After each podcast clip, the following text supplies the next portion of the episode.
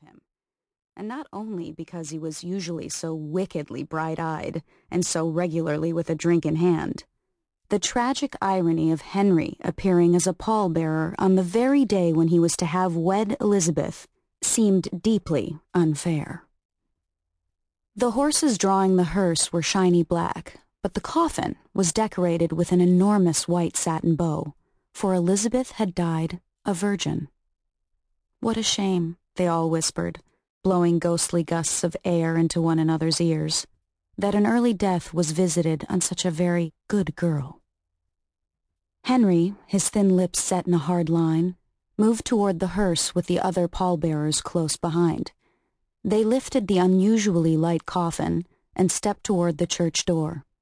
A few audible sobs were muffled into handkerchiefs as all of New York realized they would never again look on Liz's beauty on her porcelain skin or sincere smile.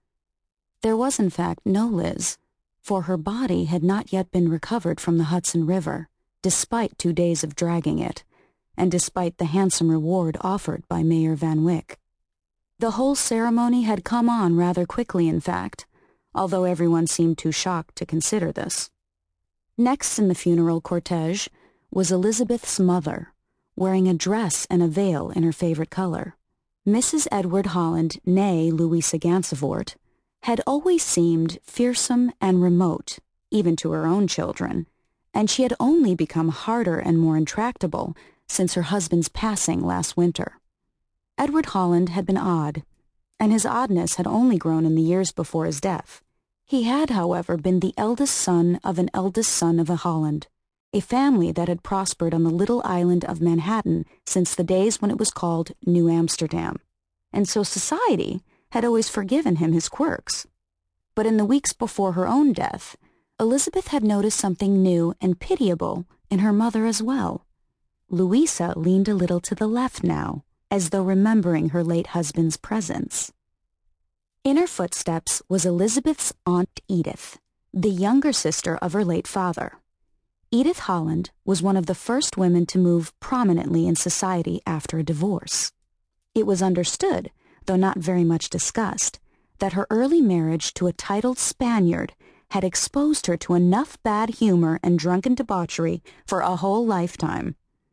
She went by her maiden name now, and looked as aggrieved by the loss of her niece as if Elizabeth had been her own child.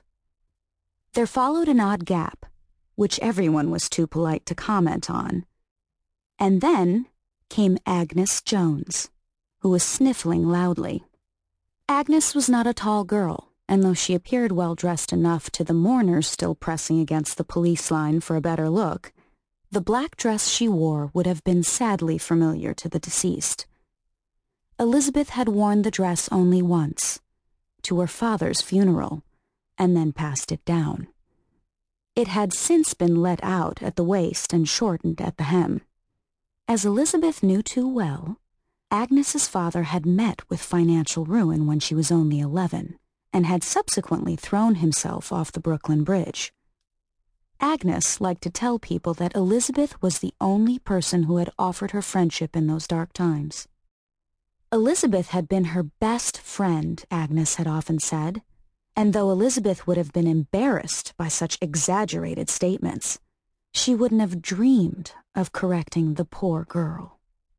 After Agnes came Penelope Hayes, who was usually said to be Elizabeth's true best friend. Elizabeth would indeed have recognized the distinct look of impatience she wore now. Penelope never liked waiting, especially out of doors. One of the lesser Mrs. Vanderbilts standing nearby recognized that look as well and made a virtually inaudible cluck.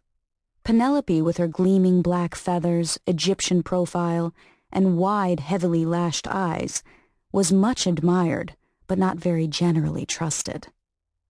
And then there was the fact, uncomfortable to all assembled, that Penelope had been with Elizabeth when her body disappeared into the cold waters of the Hudson.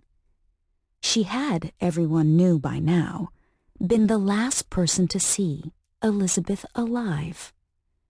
Not that they suspected her of anything, of course, but then she did not look nearly haunted enough. She wore a cluster of diamonds at her throat.